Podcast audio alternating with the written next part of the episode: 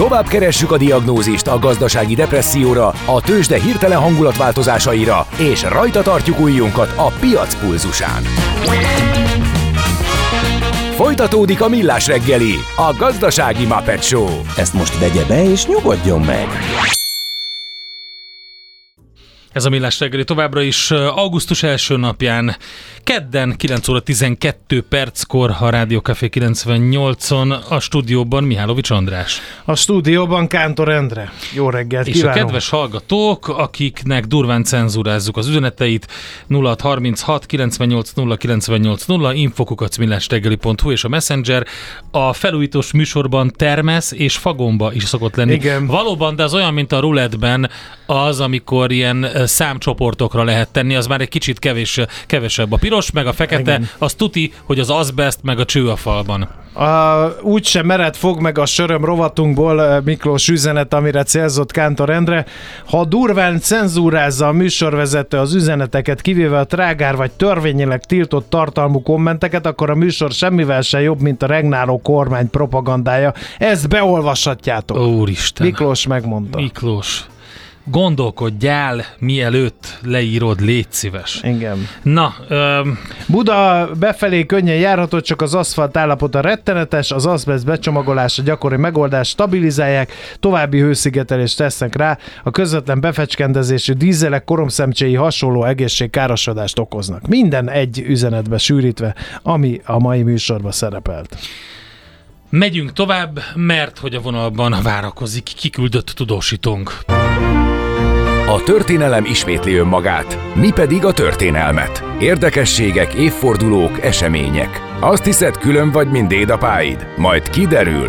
Mesél a múlt. A Millás reggeli történelmi rovata. Katona Csaba történész pedig a helyszínen van, hiszen a Rúrvidék történelméről lesz szó, Európa forró pontjának is szokták hívni. Sokan ugye csak hallomásból ismerhetik, de Németország egyik legsűrűbben lakott régiója Észak-Rajna Westfália tartományban, amelyel ugye bár a legnépszerűbb úti célok között nincsen, de érdemes megismerkedni, meg is kérdezzük majd történész ura, urat, hogy miért. Jó reggelt, szevasz! Jó reggelt kívánok, szervusz, üdvözlök mindenkit Bohum városából. Bohum? Á, nagyon jó. Na tűrlik!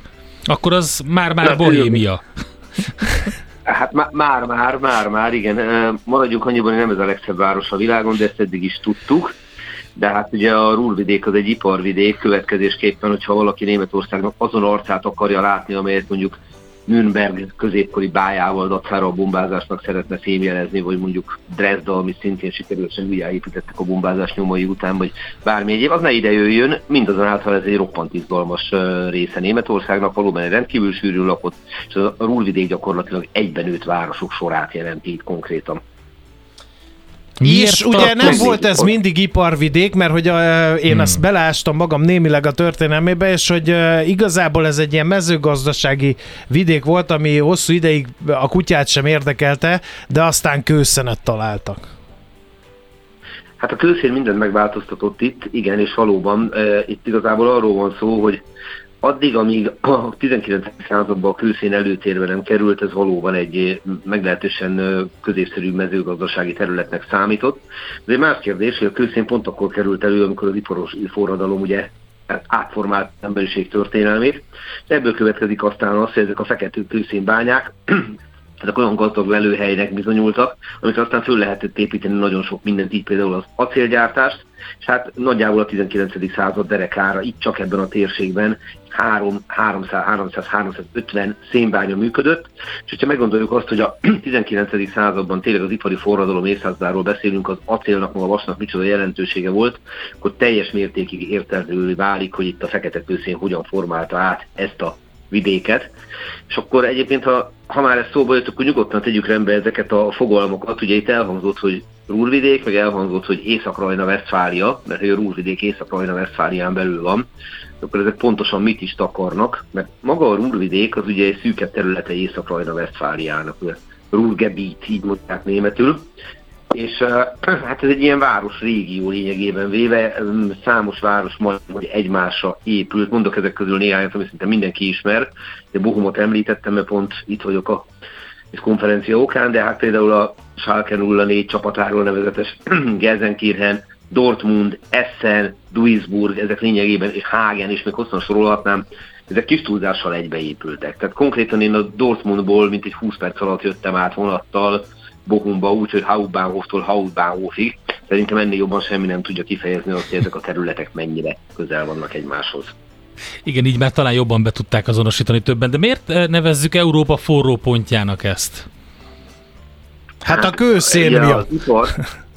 Bizonyám, ugye az ipar, az ipar, ez a bizonyos ipar, amiről beszéltünk, ez ugye eléggé megnövelte a jelentőségét a modern időkben.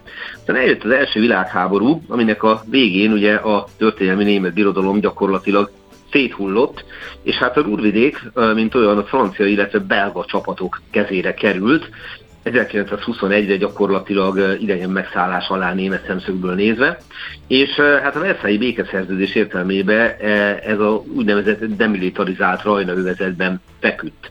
És az egésznek az lett a vége, hogy megpróbálták úgymond hát, ellenőrzés alá vonni teljes egészében ezt a rúrvidéket.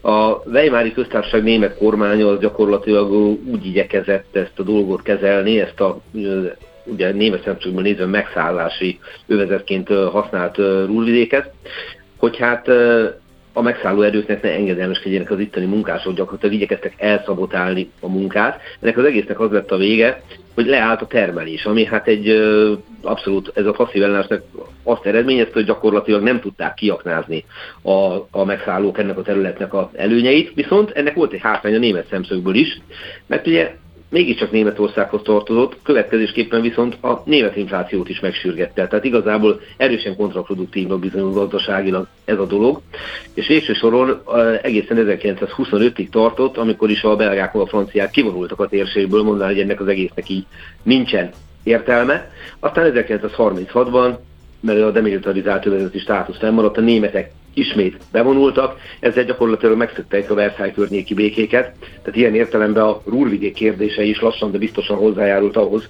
hogy idővel eljutottunk a második világháborúhoz. De ennek az egésznek az alapját nem más képezte, mint az, hogy iparilag egy rendkívül értékes területről beszélünk, az egyébként a mai napig így van. Tehát ez a kőszén, acél, vasgyártás, ez teljes mértékig ide összpontosul.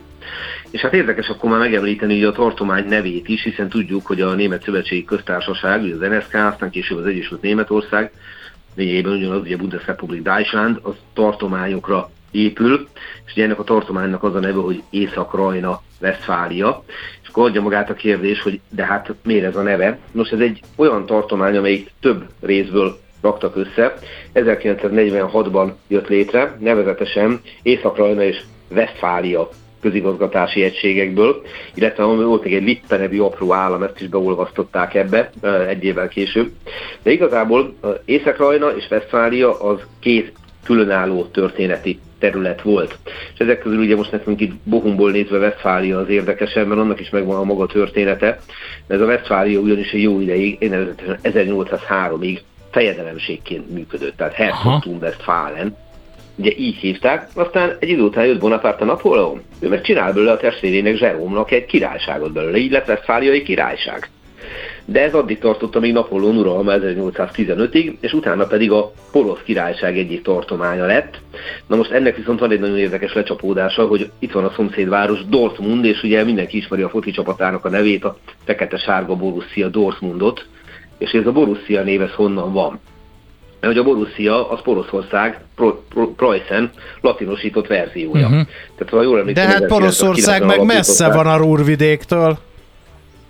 Hát messze van, de amikor éppen 1909-ben ott tartunk, hogy úgymond részét képezi a porosz királyságnak tartományként a, ez a terület, Westfália, akkor bizony az oda tartozik. Tehát ugye ennek az egésznek a lényeg, hogy a napolóni hódítás után a porosz királysághoz került Westfália is. Ilyen értelemben, tehát tágan értelmezve ez is Poroszország volt. Az más kérdés, hogy van egy városi legenda a Borussia Dortmund körül, mi szerint nagyon jól hangzik, hogy a Poroszország melletti elkötelezettség adta a nevét a klubnak, de állítólag ez nem teljesen így történt, hanem akkor, amikor leültek arra, hogy egyesületet kéne alapítani, akkor leültek beszélgetni az alapítók, képtelenek voltak eldönteni, milyen név legyen, és volt egy Borussia nevű sörgyár, meglátták ennek a reklámtábláját, és úgy döntöttek, hogy remek ötlet, ráadásul hazafiasan hangzik, legyen Borussia. Aha. Hogy aztán a hazafias lelkesedés vagy a sörmunkált bennük ma már a történettudomány eszközeivel nem vizsgálható. Öm, jó, de ez egy, ez egy ilyen legendás, Igen. legendának jó. Na de, uh, ugye az legenda. első, első uh, világháborúnál, hogy ugye királyságot csináltak belőle, majd utána uh, ugye visszakerült Poroszországhoz. Porosz tartomány, Igen, porosz és utána lett. mi történt? Csaba úr, tessék? Utána ugye maradt, utána maradt Németországon belül természetesen, mert uh-huh. ugye Németország az létezett, aki már Weimári köztársaságként, ott a harmadik birodalomként, és így folytatódott tovább a történelem egészen 1946-ig, amíg, ahogy em- említettem az előbb, létre nem hozták Észak-Rajnából, illetve Westfáliából egyesítve Észak-Rajna-Westfália tartományt. Úgyhogy így a Rúrvidéknek a története gyakorlatilag azóta ide kötődik, illetve mindig is ide kötődött, mert ennek az egésznek a szíve az nem más, mint a Rúrvidék. És akkor beszéljünk egy kicsit a, a közelmúlt történetéről, mert ugye mindig mondhatod, hogy a szén arra lehet ugye acélipart építeni, és hát az Európai Uniónak az alapja az. Mi volt ugye a szén és acél közösség, tehát mondhatjuk azt, hogy itt dobogott, vagy dobog az Európai Unió szíve? Meg a Hát bizonyos francia, igen. francia-német megbékélés bölcsője, ha már annyi konfliktus volt a két nép között emiatt a térség miatt? Bizonyos értelemben igen, tehát ne felejtsük el, hogy ez erősen Németországnak a nyugati részén található, ugye a francia meg a belga kapcsolat adott, úgyhogy igen, a gazdasági alapjához feltétlenül hozzájárult. Nyilván nem így gondolunk erre a területre, meg nem is úgy, mint egy kiemelt turisztikai destinációra, de valóban ne felejtsük el azt, hogy ha megpróbáljuk a történelmet megérteni, akkor nagyon sokszor láthatjuk azt, hogy mindig valami nagy elméletet vagy nagy gondolatot keresünk a dolgok hátterében meghúzódva. A tapasztalat meg azt mondom én ez bölcsész létemre, hogy a legtöbbször gazdasági okokat kell keresni. Ez mind a pozitív, mind a negatív dolgok esetében így van. Nincs ebben egyébként semmi szégyelni való. Úgyhogy ha abból indulunk ki, hogy hozzájárulhatott-e ilyen átvitt értelemben a Rúrvidék az Európai Egységhez, a válaszom igen. Na, oké. Okay. Milyen most a Rúrvidék? Mert az alapján, hogy kőszén meg acél egy ilyen vadul füstölő, Nem eh, olyan. jellegtelen, iparosodott, eh, nem éppen emberközpontú vidék képe sejlik fel nem bennem. olyan, nem olyan. Jó, hát most rádióműsorban vagyunk, sót Ja, kell produkálni. Ezért feldobtam a labdát olyan, a Csabának. Na, az, Isten áldjon meg Endre. annyiban, hogy a tapasztalatom alapján megnézve most Dortmundot meg Bohumot nem lehet azt mondani, hogy eh, ezek eh, egy mondjuk Rotenburggal felérő német történeti városmaggal rendelkeznek, de azért természetesen középkori emlékek itt is találhatóak, és hogy mire emlékeztet? Engem nagyon sokszor mind a két város bizonyos értelemben Nyugat-Berlinre emlékeztetett, ahol tehát látszik az, hogy nagyon erősen megfogható az 1945 utáni újraépítés, de alapvetően kedélyes német városokról beszélhetünk. Nyilván, ha kimegyek a bányába, nem ezt fogom tapasztalni, de nem ott voltam. Itt Bohumba pedig a tegnap egy rendkívül pozitív élményért nevezetesen megnéztem, hogy melyik a város legrégebbi fennmaradt épülete, és ez a 17. században épült. Németországban ez nem számít réginek, de nagy örömömre kiderült, hogy ebben az épületben 1777 óta sörfőzde működik, ez a Brauhaus Ried Kötter, úgyhogy tegnap történészként elemi kötelezettségemnek éreztem, hogy az első bohumi vacsorámat mégiscsak itt tegyem a helyes. Ez megtörtént, és a legkevésbé se bántam meg. Egy modern épületekkel övezett körút, onnan az ember lekanyarodik, át egy régi templomot, és a sarkon ott van ez a pici, földszintes, 17. században épült, 18. század óta sörfőzdeként működő étterem, ahol egészen kiváló kézes fesztrét lehet fogyasztani a helyi sörrel, ebből a sörből mindenféle mártásokat is csinálnak, úgyhogy alapvetően azt gondolom, hogy semmi más nem létezne a Rúrvidéken közelebbről Bohumban, én itt is el tudnám tölteni az időt, azért igyekszem ennél kicsit tartalmasabbá tenni, de ez önmagában egy remek origója annak, hogy el tudjunk indulni bárhova. És ilyen helyek Dortmundban is találhatóak, megvan a régi piactér, a legtöbb épület, ami azt övezi, sajnos 45 után épült, de azért a múltjukat megbecsülik, a régi templomokat nagyon nagy becsben tartják. Itt Bohumban is van egy középkori kastély, ami nem tartozott akkor szorosan a városhoz, de ma már a város körbenőtte. Úgyhogy igazából a modern Németország és a régi hagyományoknak egy nagyon sajátos ötvözetét lehet itt fellelni. Mondom, szigorúan látnivalók tekintetében sose lesz turisztikai kiemelt célpont, de ha valaki nyitott szemben jár, akkor roppant érdekesnek találhatja. Hát, mint nagyon sok német vidéket, ebben igazad van. De azt tényleg megfogott, hogy, hogy azért ezek 45 után építették újra gyakorlatilag ezt az egész régiót. A Dresdát említetted, ugye, hát az, az borzasztó volt, az nagyon többen is megírták, többek között az ötös számú vágóhídban Vonegut, hogy gyakorlatilag földeltették egyenlővé. Ez, ez így van, és ez mondjuk Nürnberg esetében is igaz, bár például pont Albrecht Dürernek a háza az megúszta a bombázást, de ugye a németeknél megvan annak a hagyomány, hogy igyekeznek mindent lehetőleg úgy visszaépíteni, ahogy, ahogy volt eredetileg. Na, az NDK-ban nem ez a gondolkodás dominálta a, a akkori hatalmat, de hát a NDK időközben ugye a múlt ködébe veszett. De, de alapvetően az is megfogható itt, hogy ha nem lerombolt épületeket építettek újra, hanem egyszerűen a város terjeszkedett, akkor ott is érzékelhető ez a fajta modernitás. És ugye teljesen érthető, hogy ha a 19. században a kőszén meg az acél fontos volt, akkor ez a 20. században fokozottan igaz. Ebből következik az, hogy ezek a városok a korábbi magukhoz mérten hatalmasan nőttek, és főleg 1945 után indult el ez a növekedés, mert ugye a Weimári köztársaság a finomon fogalmazva nem áll stabil gazdasági lábakon, a harmadik birodalom másfelé koncentrálta az erőit, tehát igazából az NSK idején indult nagyon komoly fejlődésnek a 20. században ez a vidék. Most így a 21. században van egyfajta kedélyessége a múlt ellenére. Um, és akkor kézes pecle volt a menü? Hát igazság szerint nagyon sok szép dolgot lehetett ott kapni. Konkrétan ez az erősen németes, mondjuk úgy, hogy húsra, klumplira, káposztára, szalonnára, hagymára építő dolgok találhatóak meg elsődlegesen az étlapon, de én nagyon szeretem a kézes peclét, és nagy örömmel tapasztaltam, hogy most éppen Ratjes van, tehát egész egyszerűen önálló, néhány napig tartó herring kínálat is oh. megtalálható itt, ami és ugye a herring az nem feltétlenül a rúrvidékre jellemző étel, de hát azért Németországban roppant népszerű, úgyhogy majd lehetséges, hogy teszek egy kísérletet. Oké, oké okay, okay, Csaba. A, a, tudhatunk valamit a konferenciáról? A konferenciáról elég sok mindent lehet tudni, konkrétan van egy csapat, aminek az a neve, hogy International Society for Media Region Culture, és nekik van itt egy ö, olyan konferenciájuk, amit két évente rendeznek meg, ö, Metaphor and Disinformation, Religion in Media Driven World címmel fut ez a konferencia. Hát én pedig egy elég sajátos előadást fogok tartani, ennek ez a címe, hogy The Shaman and the Holy Crown, The Mixing of Ancient Hungarian Beliefs and Christianity Hungary Today. Á, nagyon jó, hogy angolul mondtad. Sokan, akiket egyébként ez felháborítana, nem értették, úgyhogy majd beszélgetünk a tartalmáról is az előadásodnak egy másik alkalommal, akkor nagyon jó előadás neked. Több mint érdekes lesz ötvözni azt, hogy alapvetően arra építettem, hogy milyen szép történet volt az, amikor a Szennek nevezett magyar koronát és sámán körbe táncolta a parlamentbe, Igen. és hogy mit lehetséges, hogy ez a két dolog ez nem távolodik el egymástól, mert lehet valaki az egyiknek a híve, meg lehet a másiknak is, a kettő együtt az elég nehezen. Halál komolyan kérdezem, hogy a Sirius szitja jelenségről most fogsz előadni, hogy ez Magyarországon milyen komoly méreteket öltött?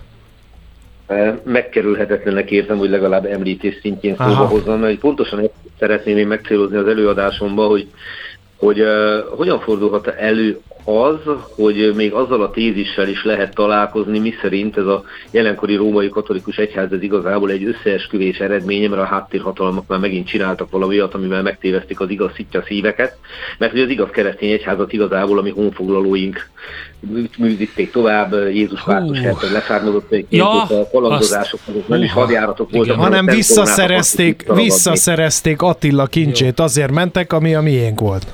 Jó. Így, pontosan, Igen. és ugye önmagában nem volna de, az a baj, De, de Csaba, légy szíves, csak sumér eredetű magyar szavakkal fűszerezd az előadásodat, mert ha nem ezt teszed, akkor nem is. Valamint az Egyesült Államokban található települések ős magyar olvasatát ja, is ja, ismert. az biztos. Mert hogy azok is ős magyar név. hogy lehetséges, hogy módosítani fogom a mondandómat holnapig, és az egészet arra fogom alapozni. Nem utazhatok ki segédnek, szállni segédnek. Hadd utazzak ki a Mihálovicsal, és akkor adunk ötletet még. Köszönöm szépen, Számi. Hol, repüljetek ide, holnap lesz az előadás délután, és akkor majd beleszüljük azt is, hogy azért ferde a koronára kereszt, mert az megegyezik a föld forgástengelyének a elhajlásával, és így módon összeköti a Sirius-t, a, nem is tudom, az annak átpákáz uralkodónk a fejével, akinek a fején van a korona, Igen. és ha kiegyenesítenénk, akkor cunamik jönnének. Igen, igen, igen, igen, igen, igen. Igen. És Igen, egyébként és- egy és- árnyékoló lepel és- volt a, a, a koronázási az ékszerek, azok így Azt se árnyékolnak. hagyd ki, hogy aki a koronát viseli, nagyon erős fizikai és szellemi megterhelésben Igen. részesül, Igen. főfájással és rosszul létekkel, mert olyan erős a sugárzás, ami jön a Siriusról, az üzenet, hogy azt emberfia nem könnyen viseli el. Egy okkal több, hogy senki ne tegye a fejére. Igen. Jó, Csaba, Viszont a hallgató, elszabadultunk elszabadultunk elnézést, Azt több kérünk. komolyság szokott lenne ebbe a rovatba, viszont akkor zárjunk egy komoly üzenettel, egy hallgató üzen neked, javasolja a hamburgi városháza görbe liftjét, illetve Hannoverben a legrégebbi patikát, ami az 1400-as Ja, évek óta ott egy voltam. család kezében Ott van. voltam, nagyon klassz a Hannoveri, igen. Na jó, akkor majd be, ezeket elkövetnek. Élménybeszámoló Állok következik majd. Köszönjük szépen, Csaba! Sziasztok, minden jót Szevasz, kívánok! szevasz. Katona Csabával beszélgettünk, aki éppen egy konferencián vesz részt, és a, éppen a aktuális Rúrvidék történelme kicsit áttekintése volt a témánk.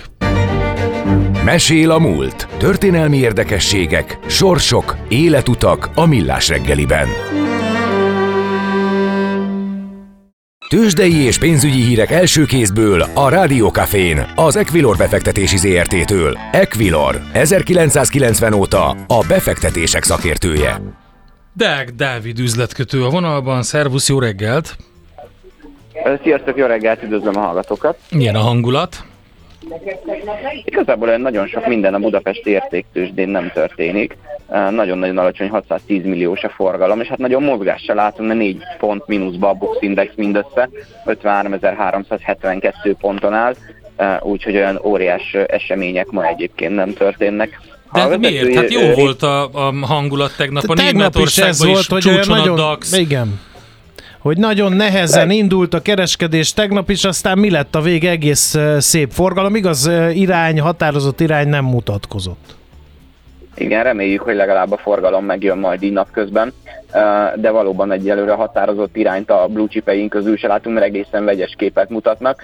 Az OTP bank részvénye 12.785 forint, ez 0,2%-os csökkenésnek felel meg, és hát gyakorlatilag a forgalom jelentős részét közel 60%-át igazából a a hazai bankpapír adja. Magyar Telekom tud egy- egyedül emelkedni, 1%-os pluszban 422,5 forint, és hát gyakorlatilag változatlanul a MOR és a Richter részvénye 2776 és 8870 forinton áll ebben a pillanatban.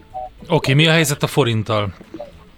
Tovább gyengül a forint a főbb devizákkal szembe, 1 euróért jelen pillanatban 389 forint 30 Ó, fillért, jaj. egy dollárért pedig 354 forint 65 fillért kell fizetni a bankközi devizapiacon, úgyhogy egyenlőre nem tudott megfordulni a, a forint rossz hangulata, bár éppen most jött egy, egy, egy egészen rossz hír, hogy az Egyesült Államok megszigoríthatja a belépést a magyar állampolgároknak az országukba, úgyhogy biztos, hogy ez, ez sem fogja segíteni a hazai Az biztos. pénzpiaci folyamatokat. Igen, pont valaki mondta az egyik hallgatónk a múlt héten, hogy azért jó, hogy forintunk van, és nem eurónk, mert így minden nap lehet szörnyülködni a teljesítményén. Igen.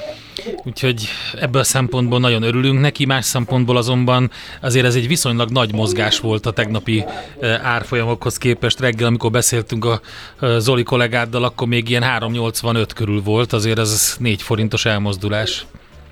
Igen, egy jó százalékot tudunk gyengülni a ma reggeli kereskedésben, ez így van. Hát akkor nincs más hátra, mint reménykedni, hogy ez jobb lesz. Oké, okay, Dávid, köszönjük szépen az infókat. Már csöng is a telefon, úgyhogy vedd fel nyugodtan, nehogy lemaradj egy megbízásról. Köszi. Köszi, szevasz. Deák Dávid üzletkötővel beszéltük át a bét nyitását és a devizapiac helyzetét. Tőzsdei és pénzügyi híreket hallottatok a Rádiókafén az Equilor befektetési ZRT-től. Equilor, 1990 óta a befektetések szakértője. A kultúra, befektetés önmagunkba, a hozam, előrevívő gondolatok, könyv, film, színház, kiállítás, műtárgy, zene. Ha a bankszámlád mellett a lelked és szürke állományod is építeni szeretnéd. Kultmogul, a millás reggeli műfajokon és zsánereken átívelő kulturális hozamgeneráló rovata következik. No, Mézesvölgyi nyár idén már hetedik alkalommal van Veresegyházon. E, június 23-án kezdődött a program sorozat, úgyhogy ennek alkalmából, és augusztus 31-ig fog még tartani, úgyhogy ebből az alkalomból beszélgetünk Venyige Sándor, a Veresegy Színház igazgatójával. Jó reggelt kívánunk, szervusz! Sziasztok, jó reggelt! Fúj, itt a, a, nézegettem Endrét a elvesztettük, füzet, igen. elvesztettél, mert észrevettem, hogy miről maradtam le, és akkor elkezdtem szomorkodni, de aztán utána felfedeztem az augusztus 12-i Bródi János koncertet, amiről viszont nem szeretnék. Úgyhogy van itt bőven, amit Igen, de most a színházi lábat nézed, Hol Endre, van? légy Na, szíves. Uh, június 23 óta megy a, a, a Mézesvölgyi nyár programsorozat, az már több mint egy hónap eltelt. Hogy megy? Most tartunk a felénél. Uh-huh. Köszönjük szépen. Ö, 32.671 jegyet váltottak eddig, úgyhogy hát tulajdonképpen a 12 előadásból azt hiszem kettő volt, ami nem teltházas, és négy, ami pótszékes. Na, hát hogy, az... hogyha ez a lényeg. Ez- de hogyha nem ez a lényeg, Ha egyébként az persze. a, az a lényeg, hogy remekül ö, érzik magukat ott a nézők, és hál' Istennek a fellépők, és legutóbb ö, Bonnie Tyler volt a vendégünk szombat este. Uh-huh. És hát ő kérdezte, kétszer is megkérdezte koncert után, hogy mikor jön vissza. Úgyhogy igen. Hát ez mindent elmond. Mi lehet a varázsa ennek a ennek a programsorozatnak. Egy kicsi keft csináló, hiszen aki esetleg még most hall róla először, reméljük kevesen Van- van- vannak van ilyen? ilyenek, reméljük, hogy egyáltalán nincsenek is, eh, hogy, eh, hogy mi lehet ennek a, a varázsa, hogy eh, jön az össze, ami egy csomó kulturális helyen nem, hogy teltház van, pótszékezni kell, stb. stb. Nézd, én szerintem a legegyszerűbb a megfejtés az, hogy a fókusz a néző. Tehát uh, itt, itt nem akar, tehát nyár van, szabadtér, uh, itt, itt nem, nem igazán akarunk művészkedni, itt, itt kiszolgáljuk a nézőt, lehetőségeinkhez és a mi saját ízlésünkhöz és igényeinknek megfelelően magas színvonalon. Uh-huh. Tehát nyilvánvalóan vígjátékok, musicalek, koncertek vannak, bohózatok a kínálat, tehát ebben, ebben nincs nagy megfejtés. Ami talán, talán ennél fontosabb az, hogy mi tényleg odafigyelünk a nézőt. Tehát nincs olyan, hogy jön a Messengeren egy üzenet, és nem válaszolunk rá egy fél órán belül, vagy jön egy levél, és vagy nem vesszük fel a telefont. Uh-huh. Ilyenkor nyáron nyilván, amikor, amikor, amikor ö, az ember, főleg ezen a nyáron reggeltől este, mi legalábbis az eget nézzük, hogy esik vagy nem esik ma este, ö, rengeteg telefont kapunk, hogy úristen, mi lesz, és, és nincs olyan, amit ne, ne vennénk fel. Tehát egy Mindegyikre má- előadásra van esőnap? Ö, a Tylerre nem volt, Hú, pont a... de egyébként mindegyikre van, igen. És ez is nagyon fontos, mert, mert, mert fontos biztonságba tudni a koncertet, és fontos biztonságba tudni a nézőket.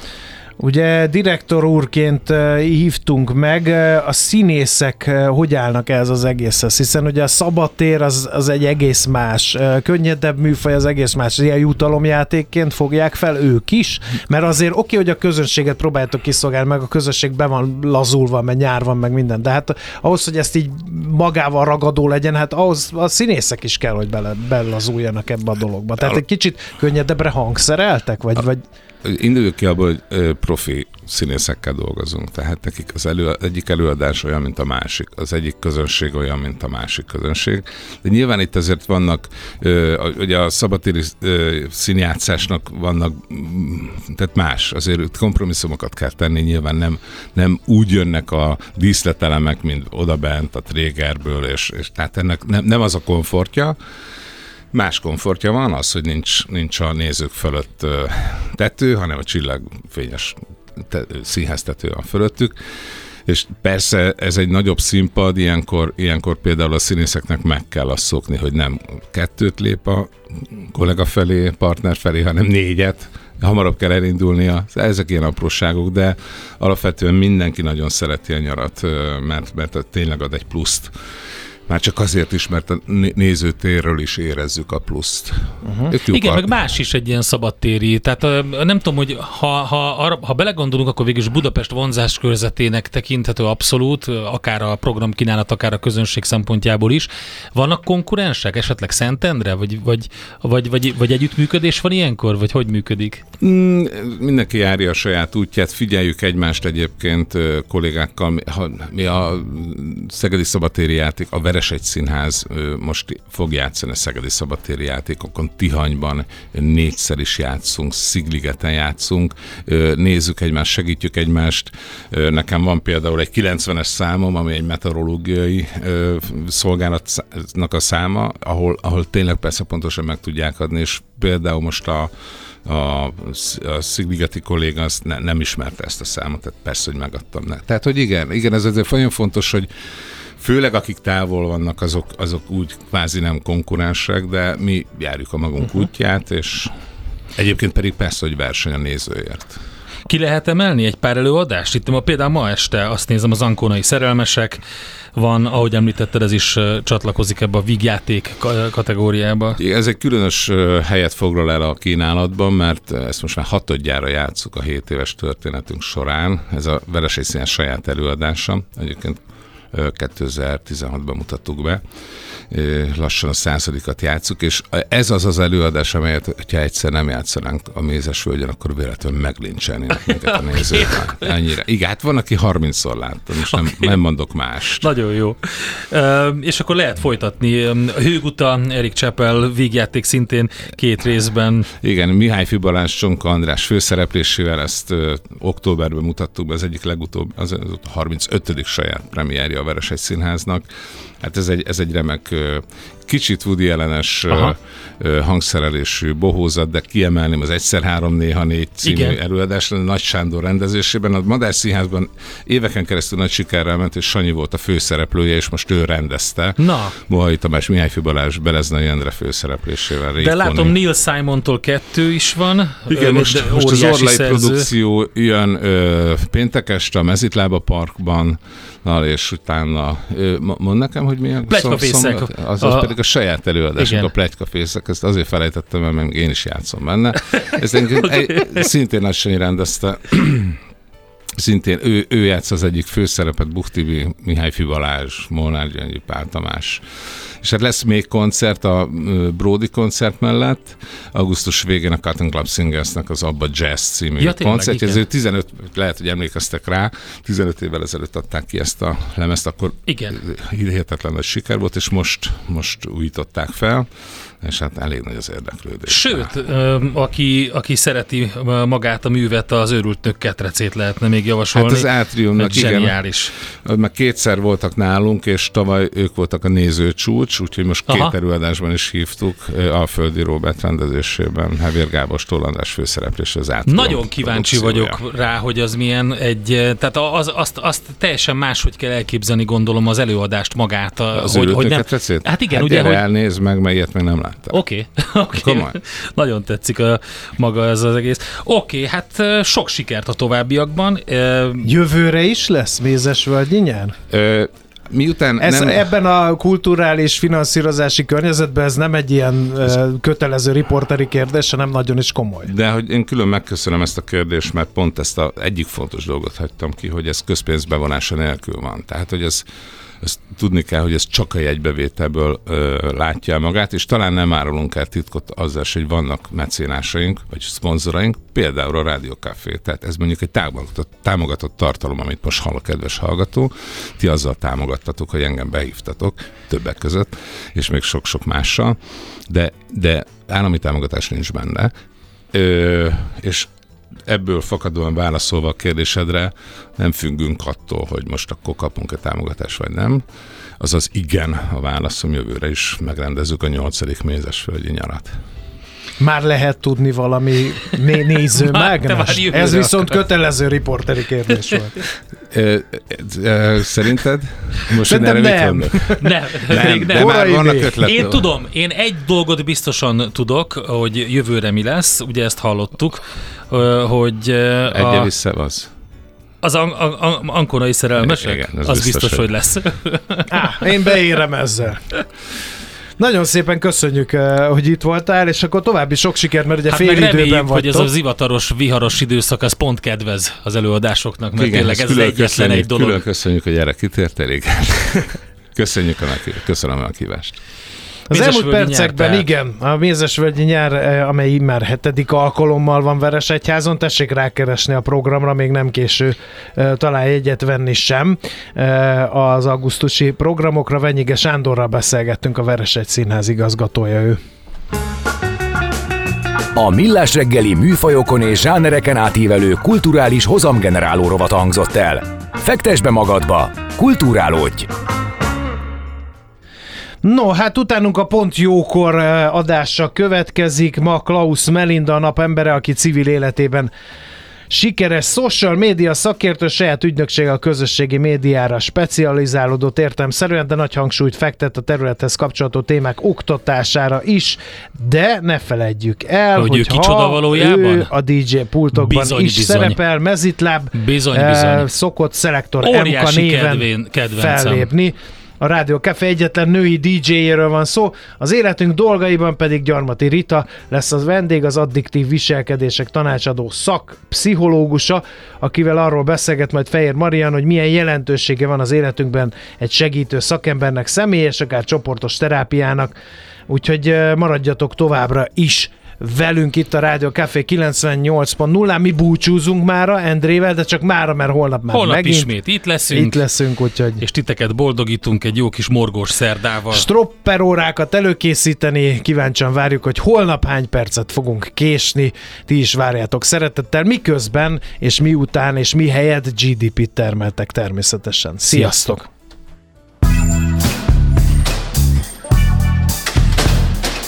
Már a véget ért ugyan a műszak, az ügyelet azonban mindig tart. A sürgősségi és félig zárt osztályon holnap reggel újra megtöltjük a kávésbögréket, és felvesszük a piaci stetoszkópot. Addig is keressetek minket közösségi rendelőnkben a Facebookon, a mai adás podcastjét pedig a rádiókafé98.hu és millásreggeli.hu oldalakon, a Spotify-on és a Google Podcast-en. Millás reggeli. A Rádiókafé gazdasági Show-ja. Két dologban bízhatsz. Az egyik mi vagyunk.